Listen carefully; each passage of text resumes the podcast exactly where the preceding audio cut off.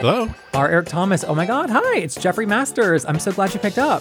Oh, hello. Of course. Don't freak out while we are recording. No worries. All my phone calls are recorded as well. Oh, good. That's great to know. So, I wanted to call you because we are about to play the interview that you and I recorded in person when your memoir, Here For It, came out.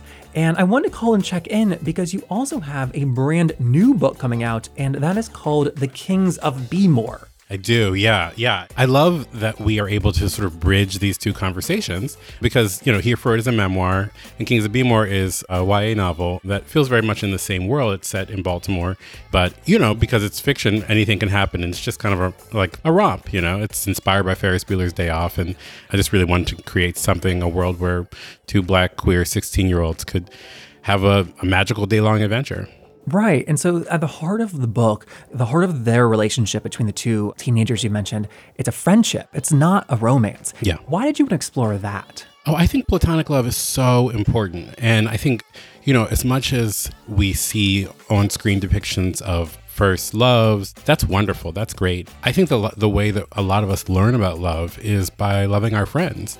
And for queer people, I think that that has been the lifeline for a lot of us. Family of choice is is a huge component of queer life, and family of choice starts with finding one person who is your friend and your introduction to a larger scene or a larger way of understanding yourself. I think it's so important to see depictions of friends who love each other, friends who are like, we have thought through whether we're attracted to each other, we are not, and that is fine, and it is not an issue, and we're not eventually going to fall in love. It is okay to love your friends, to hug your friends, and to not want to marry your friends or kiss your friends. It's also okay to want to kiss your friends if your friends want to kiss you back. But platonic love, I think, is is underrepresented, and I'm I think it's super important. I love what you said, and I also think this is a theory, so feel free to disagree. But I also think that we have trained audiences to see two people on screen or on the page, and if they're both men and they're both gay, we've trained them to think that they are going to be love interests and bang. 100%. Yeah. It's yeah. like the only options for queer characters. Yeah.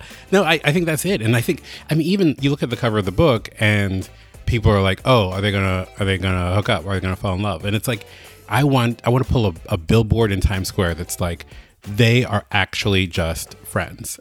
We're dangerously close in depictions of, of young gay relationships to a place where you kind of can't see two two young men or two young women who are adorable and think, oh, that this is all their relationship is going to be.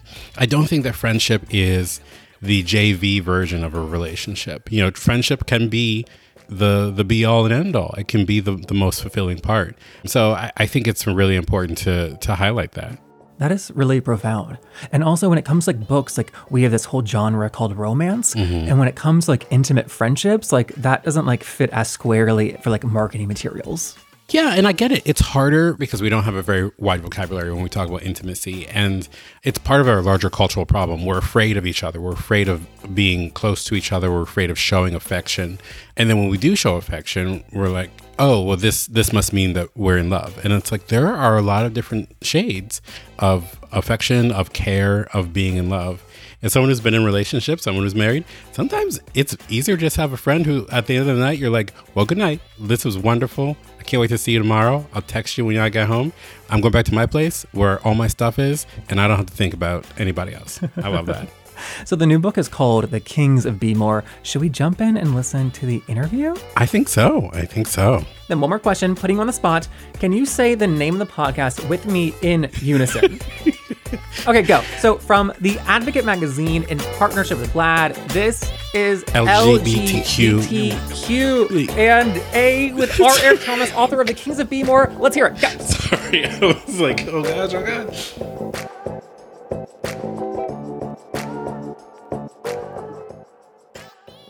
I love the book, and also I couldn't believe how, um, and I don't mean this rudely, but how moving and touching it was. Mm, no, I, I I take that in the spirit in which it's offered.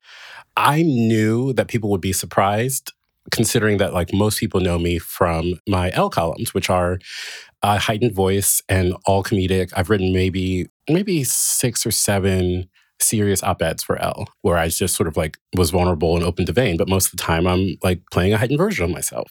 And I was really nervous actually that people would like open the book and be like, mm, I was looking for jokes. And my editor and my agent were have been very, very patient with me and saying, there are like six jokes per page. It's okay to say like, also, it hurt my feelings when I was gay bash or whatever. Yeah. I feel like that's the truest version of myself. I am always reaching for humor. I'm always reaching for joy, but also like I am that reaching involves like pushing through pain and uh, moments of deep suffering, you know, which is what it is to be human. You know? Of course. Yeah. And one of the moments that stuck with me after reading the book, um, after like a week, mm-hmm. and it's really small, but it was about your parents and mm what they mm. sacrificed for you mm-hmm. and your mm-hmm. brother growing up. Yeah. And you wrote that for a 10 year period, your parents didn't buy a single piece of new clothes for yeah. themselves. Yeah. I always struggle to describe to people like the breadth of their sacrifice. And that little detail about the clothes actually is something that my mother just mentioned offhand. I was like maybe midway through writing the book. And I went back and I just like rewrote that essay um, with that in mind. That's so recent to learn. Yeah. Yeah. And because it was just, and it's, you know, I say in the essay, there way of describing that period in their lives is just so offhand and casual. Just, this is just what we had to do. You know, my father would get up at like five in the morning, or no, he would be on the road at five in the morning delivering newspapers and then go to his full time day job as a manager. And then, like, was very active in the church as well. And that was a full job for him. And my mother, I was thinking the other day, my mother was trained as a classroom teacher. And then she uh, took care of my my brothers and I for 16 years, or my brothers and me. So she took all that energy and put it into our home life. So she there was constant educational stimulation. There was constant like field trips, like actual field trips, with no money. I think about my life right now. You know, I'm, I'm if I had had a child when my parents had me, I'd have a probably an 11 year old right now. I can't handle that. And two, the idea of living such a hugely different life, you know, not being able, not even considering uh, that I'd be able to get the things that I, I want, let alone need, you know, mending holes and like waking up at the crack of dawn. And I don't know, it's, it's stunning to me. It really is. Yeah, it's. I mean, I think about that all the time too. Like where my parents were, and mm-hmm. where I am. Yeah. I mean, I just moved to New York, like you know, yeah. and I was able to make that choice on my own and mm-hmm. execute it in like six weeks. Oh my gosh! Yeah. and I like love that I can only re- have to rely on myself. Mm-hmm. It's like mm-hmm. feels so luxurious. Right. I often think though, and I wonder what you think of this. Like, I wonder about whether I'm experiencing a wide enough version of life. You know, like I don't think sacrifice is necessary to sort of like fully feel human, but I also wonder about like, you know, when you have children, particularly, like you also have to think outside of yourself a lot. And I think I, I think I'm pretty empathetic. I think outside of myself a lot. But like, I wonder if there's another even deeper version of me that could be out there if I had to like make harder or more complicated choices. Does that make sense or is, am I just being weird? It makes sense, but I don't think about that for me personally just because like that that thought process of who I could be is like endless. Oh yeah, that's true. You know, yeah, yeah. I think of, I grew up in the South and I think about it in terms of queerness in like California or just mm. in the last 9 years. Mm-hmm. And had I been able to be this like loud, flamboyant queer person. They describe me as animated growing up. He's so mm. animated, which is coded mm-hmm. queer. Yeah, yeah. Right. And I like really like tone down my personality. Mm-hmm, mm-hmm. And I also have like a very dark sense of humor, which mm-hmm. I like. But um, I wonder like how much of these personality traits would be different had yeah. like my childhood been different. Yeah, yeah. I think about that a lot. You know, and you know, obviously, like going through the process of writing the book, I was like reevaluating all these different influences that I had. And one thing I don't mention in the book is that my father was accepted into Dallas Theological Seminary, which is, I believe, a, a Baptist seminary. I don't know, um, but I believe we were Baptist, so I would presume so.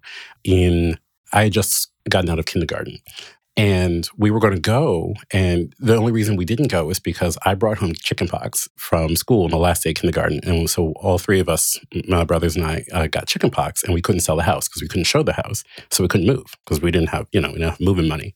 And I think, what would my life have been like if I grown up in some someplace in Dallas or Dallas adjacent underneath the arches of this conservative seminary. Like I'd either be a complete lunatic or maybe I wouldn't even be out. even to myself, you know? And there's also, there's many, you know, I know there's many different iterations of what that could be, but it's just, it's stunning to me like little, little things that could completely shift my life. That is, that, that's fascinating. Also, mm-hmm. just like so much chance involved. Oh, absolutely. Too. Absolutely. That's so interesting about your father was accepted to seminary school and you grew up going to church. And now I was surprised to read you're married to a pastor. Yeah. if I were like structuring this as like a movie, it'd be like, okay, yeah, that makes sense. I did not seek this out. I really didn't. I was looking for a church home for a long time and I wanted to be a part of an open and affirming congregation um, because I, spirituality is very important to me. But I had a lot of trouble finding that for various reasons. You know, a lot of churches that are open and affirming, I found their style of worship was very different from what I'm used to. Uh, I'm very used to a charismatic style of worship. And then when I found my husband's church, I also found my husband, and I was like, well, I can either be a congregant or I can be you know trade. And i was like well i'll choose, I'll choose trade. Um, so i couldn't go to his church for a long time. You know all that has been resolved now but it, now people are like oh you're a pastor's wife you know like you know you are you wear like the big church the big church hat you know? And i don't because it's sort of like going to church now going to my husband's church is sort of like you know if you if i was married to a banker and going to like watch him count money you know? I'm very aware of the machinations and the the day-to-day work of it but you're you don't feel any obligation to have like an added bit of like decorum or to cuss less or oh, something. No. Oh my really? God, no. I, I, write in the book about white church and black church, and he is a white. Um, and so there is just a different understanding of what is what decorum is. I I came in there thinking I was going to have to like wear a three piece suit, you know, and like my little church fan. And instead, they're like, just come as you are. And I was like, oh no, I can't do that. Did it ever give you pause in the beginning dating a pastor? Yeah, I think so. I mean, like I didn't feel the. I look back and I think to myself, I, I, I, try to interrogate my thought process and, and, wonder whether there was ever a period where I was like, oh, this is weird. This is the church.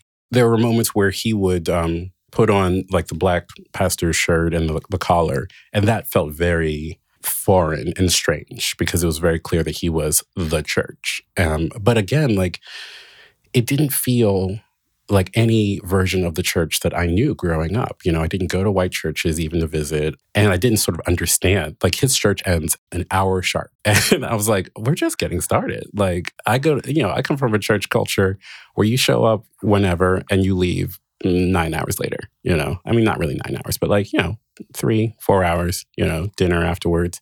So it just felt so different that it almost seemed like it was a reinvention or a completely different idea of church. Wow. Yeah. And so now that you are married to a pastor and it's such a big part of your life, like has that changed your relationship to religion? A little bit. I actually, yes, actually, you know, he has, he went to Princeton Theological Seminary. And uh, so he has a really intellectual understanding of religion and Christianity and the Bible. And he's, he knows Greek and Hebrew and he's read the Bible in Greek and Hebrew. And so, like, there are times where he'll we'll be talking about some idea or whatever and he'll be, and he'll say like well in the in hebrew this word means this and so that what's been translated as this but that's actually not what it really means. It means this thing and that's how people are getting things wrong. And i'm like oh okay. Well you know. You he has receipts. And i'm just like no i just i heard i heard on a podcast. That's what you're supposed to do. So so a lot of my understanding of faith was sort of i think very basic um, and so being in relationship with him has sort of elevated that. The thing about intellectualizing something like faith, though, is that it doesn't feel like magic anymore. There's a thing that's ineffable and unexplainable, but also there are ways of tracking back through human history where these ideas come from. It involves being a lot more analytical, I think, about what I consider to be right and true, both in terms of like capital F faith and also just in, in terms of like how I exist in the world, you know? I mean, I thought it was interesting in the book that you skipped over the traditional coming out story mm-hmm. where you tell your parents and write about their reaction. Yeah. Can you talk about making that decision? Yeah, absolutely. Um, so the the lens of the book is is really about otherness. And so I was very I was trying to be very deliberate about showing people who I am without demonstrating my otherness. I didn't want to write a book that took the position that I was different and that everyone needed and that I had to like invite people into this weird and exotic world of being a human being. Um, and also, the moments of coming out were uh, uh just felt deeply personal and like you know it's it's actually like a good story that I I never tell. And so like the person who loves drama inside of me is like, oh no, I need to tell this story. And the rest of me is like, no, this is something that you don't have to like open that vein for people to understand who you are. I wanted to write a book that people could find themselves in without having to make myself overly accessible. You know what I mean? I wanted to be vulnerable without parading around my difference and I, which is no shade to anybody who's written about their coming out. You know, I think that's those are very, very important stories.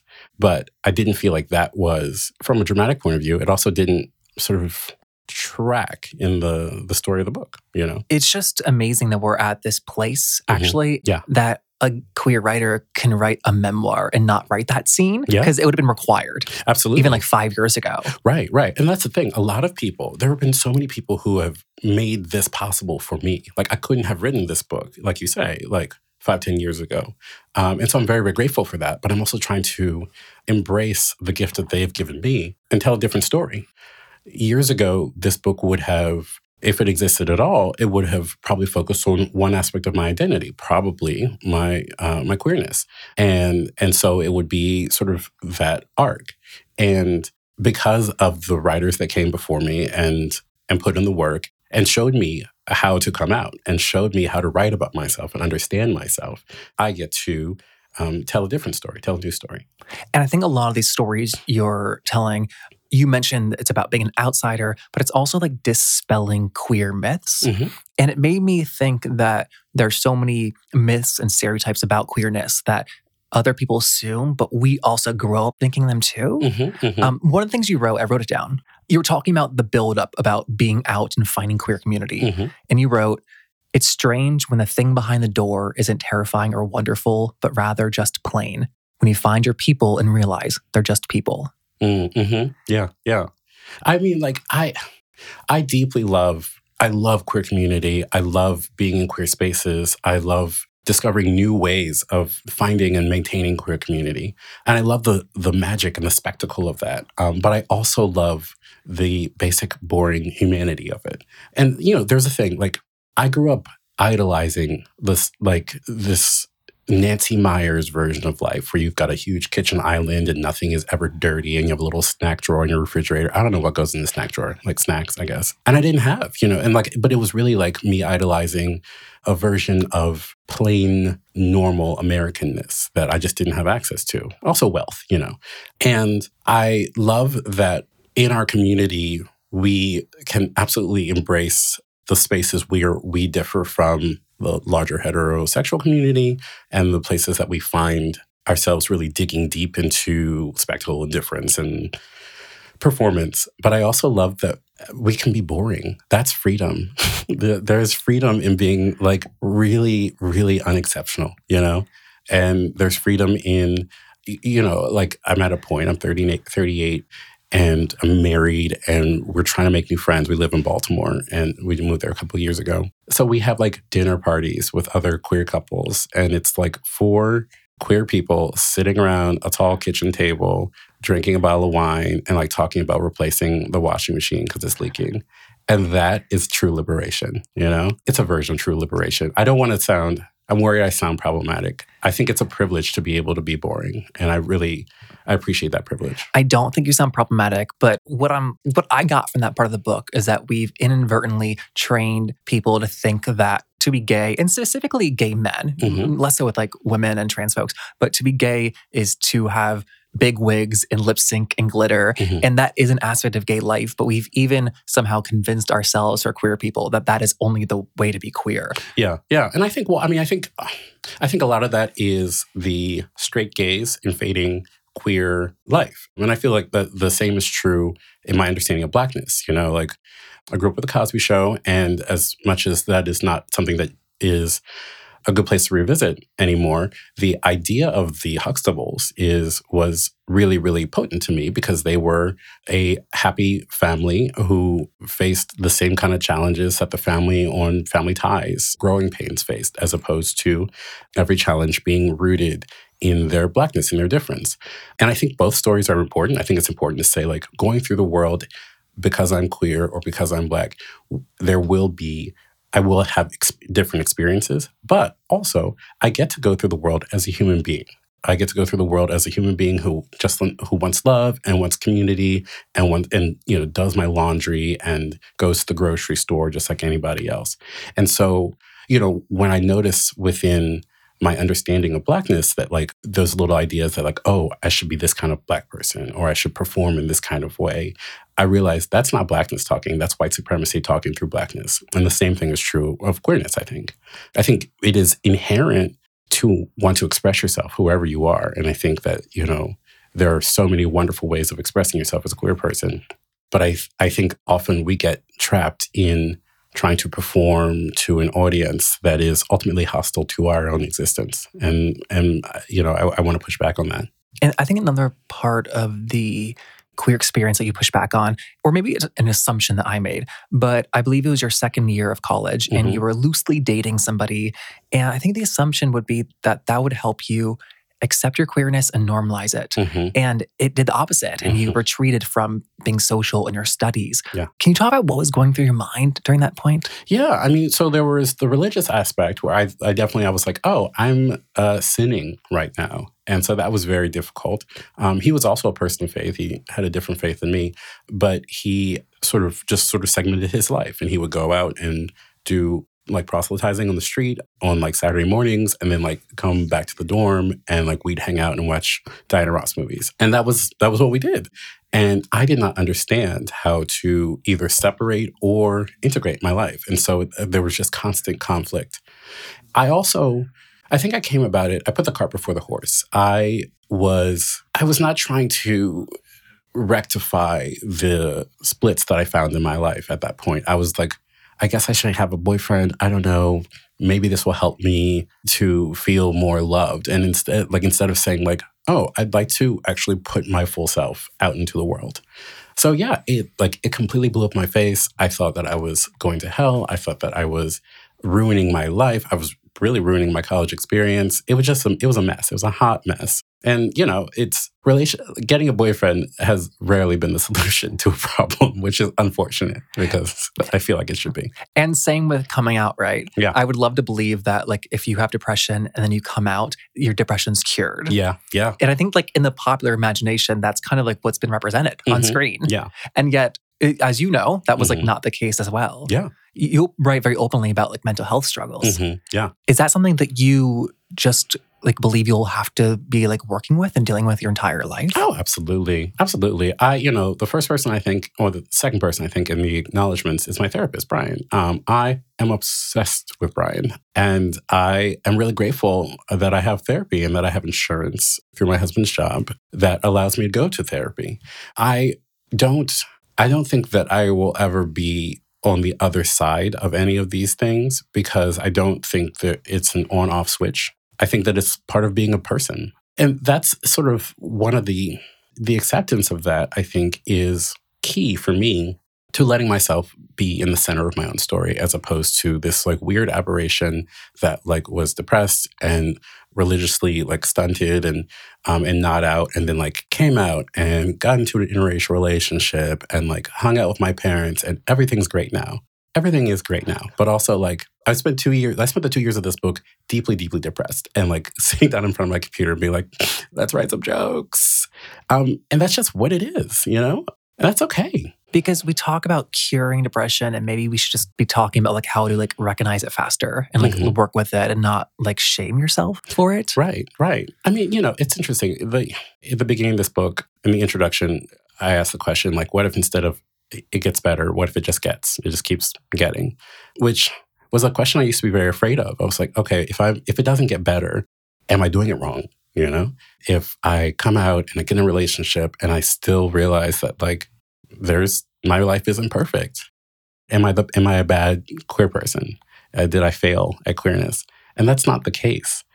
I am living a much better experience of life, having um, had therapy with three therapists now for uh, on and off for the last five or six years. I'm a different person. That person isn't cured, and that's important to me. I think it's because if I'm cured, one, uh, that's not possible, you know, and two, that means I was broken before. Um, and I respect the person that I was too much to say like, no, I was I was just a broken piece of crap. And and so like two or three ish years ago, when you were like just selling the book mm-hmm. and starting that per, per process, was that like a big decision for you to say like, oh God, I'm writing a book, and like part of that is like that I am gay, and like I have to write about that, Did, or were you fine with it by then? I don't know. Like there were I realized that like strangers would have opinions about my relationship, and that was very strange. And I realized that if I was going to do this book, honestly, I didn't have the option of living sort of a, a, segregated life where I was like, oh, you know, if I run into like some person from my old church in the grocery store, like they only know, I don't have to like mention I'm married to a man. Like this weird, like little mini closeting, you know, that can happen sometimes. I didn't want to live like that. So it felt a little bit like I was choosing to expose myself, but also more importantly, it felt like I was acknowledging what was plainly obvious, which is that like I wasn't fooling anybody. I'm not living a segregated life, you know, like nobody doesn't know that I'm queer. Are there also feelings about you being married to a white person? Oh, I'm sure, yeah. And I was very sensitive to that. And I talked with my husband about that early on. You know, I said some people will have an opinion about me or an opinion about the two of us together. You know, I, I wanted to like run that by him and, and ask, you know, is it okay to be exposed in this way? And he was like, well, it's up to you. But yeah, I, their opinions don't really affect who we are. It's the truth, right? Yeah. I don't know. I don't know what to do with that. And I, I, I do have still a little bit of trepidation about people sort of having an opinion about like the choices that I've made. A lot of times there are people, and I think this is a really valid feeling, that people in the Black community who can sometimes feel like this frustration or confusion about uh, interracial relationships. I totally get it. I also understand that I didn't seek out to date a white man and marry a white man. I didn't say, this is what I'm into, this is my thing. So, yeah, it feels a little bit like it's ripe for misinterpretation, but I also feel like people are going to have that opinion regardless of whether I tell them about it in a book or they just see a picture on Instagram. Like, what can I do? Yeah. And I feel like that was a like a weird question, but I also just like plainly like don't know if like people still have like ill feelings about like interracial relationships. Yeah. Because to me it's such a non-issue. Right. I don't I don't know that would be ill feelings. I mean some people absolutely do, you know, whatever. But I think that more more commonly uh, there's just a sort of a question about what the desires behind an interracial relationship are in both both directions. You know, like when I meet other Black people who are interracial, in, in interracial relationships, more often than not, we always share the experience of like going through that person's like dating history, like like looking at photos on Facebook or whatever, just to see if like it's a trend. You know, like because you don't want to be tokenized. There's a lot of internal things that make it a complicated experience sometimes. And I think there's a lot of external things that people are still sort of sorting through. I love to see depictions of Black love, particularly Black queer love, because we don't see it very much. I think about the movie Moonlight. I love Moonlight so much. And I understand the choice to sort of give them this moment of physical intimacy at the end, but not have them kiss. But I also was just like, kiss, kiss each other. Because how many other movies have you seen like two black men kissing. I can't. I like. I. I I'm, I'm, i struggle to think of. Which leads me to the issue of like Hollywood uh, gives us like race mm-hmm. and it's black and white only. Yeah, absolutely. Yeah, that's the, that's the other thing. I'm like, I am hard pressed to think of like a black man and a uh, a Thai man, you know, uh, in in a relationship on screen. And part of it's just sort of like we only get but so much. And so the things that we get aren't as diverse as we are. Um, and I think sometimes when people push back on individual relationships, uh, in reality, what they're really pushing back on is the scarcity of our representation. I can't represent all of queerness and all of different iterations of queer relationships. And the fact is, I met a white man at the LGBTQ community center in Philadelphia, and we accidentally fell in love and got married, you know? It's a very tricky thing. And it's a thing that we ask people in minority positions to do much more than we ask people in majority positions. So we ask queer people to to identify and a queerness. You know, we we don't say we, we might say to like whoever Stephen King or whatever, like where's the more queer characters? But like you know, a queer novelist, you're like, why is this about a straight couple? How dare you know? And we're allowed to write about whatever we want, and we do the same thing with with racial minorities. We are tasked with being representative and also with pushing diversity forward. And I think that's I I want to do that but I also want to do that in a way that is fair and true because it's a responsibility that all of us have, not just not not just people who are in minority positions.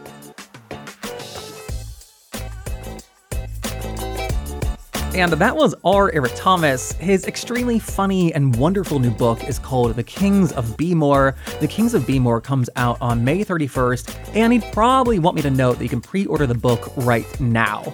This original interview was recorded when his memoir came out in 2020. That memoir is called Here for It. And if you enjoy the interview, we have a small favor to ask, and that is to please post about the show on social media, take a screenshot of this and text your friends. Help us spread the word. It is the biggest way you can help our show continue to make new episodes. So take out your phones right now. I'll wait. Still waiting. Still waiting. No, really, take out your phone. Do it, please. Okay, thank you so much. I'm really fulfilling that gay drama queen stereotype here. We are brought to you by The Advocate Magazine in partnership with GLAAD. I'm Jeffrey Masters on Twitter and Instagram at Jeff Masters1. I'll see you there. Bye.